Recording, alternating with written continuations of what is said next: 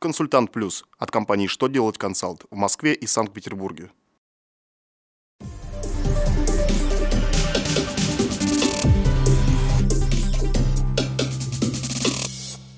Вы смотрите новости законодательства на канале «Что делать ТВ» в студии Екатерина Ремезова. Здравствуйте! Сегодня в программе. Что зарегистрировать в книге продаж, если счет фактура не составляется? Какие организации должны сообщать в Роспатент об изменении наименования?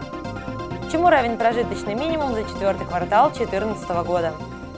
Итак, о самом главном по порядку.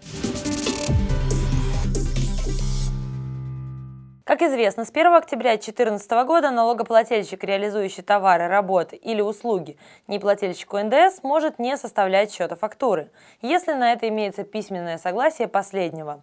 В своем письме Федеральная налоговая служба разъяснила, что в таком случае продавец может зарегистрировать в книге продаж первичный документ или иные документы, содержащие сводные данные по указанным операциям за месяц или даже за квартал.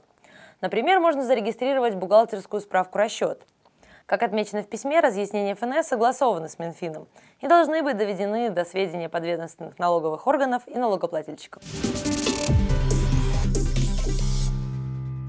Организации, которые являются правообладателями изобретений, промышленных образцов, полезных моделей и других результатов интеллектуальной деятельности, зарегистрировавшие ФНС России изменения наименования в части указания организационно-правовой формы, должны уведомить об этом Роспатент. Ведомство разъяснило, что для внесения изменений в госреестр объектов интеллектуальной собственности указанным юрлицам необходимо подать соответствующее заявление.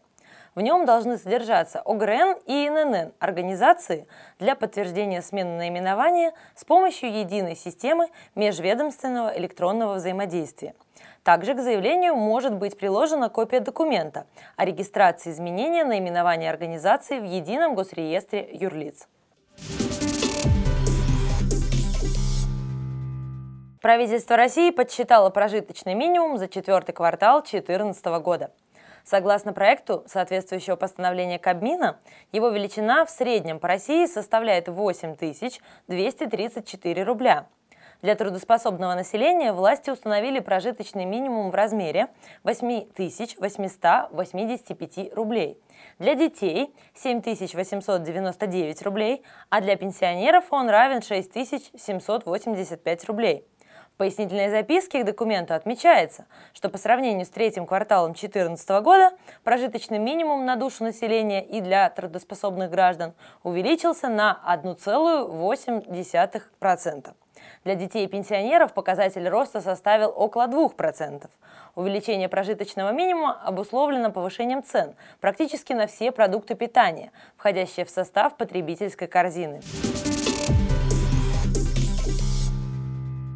На этом у меня вся информация на сегодня. До новых встреч на канале «Что делать ТВ».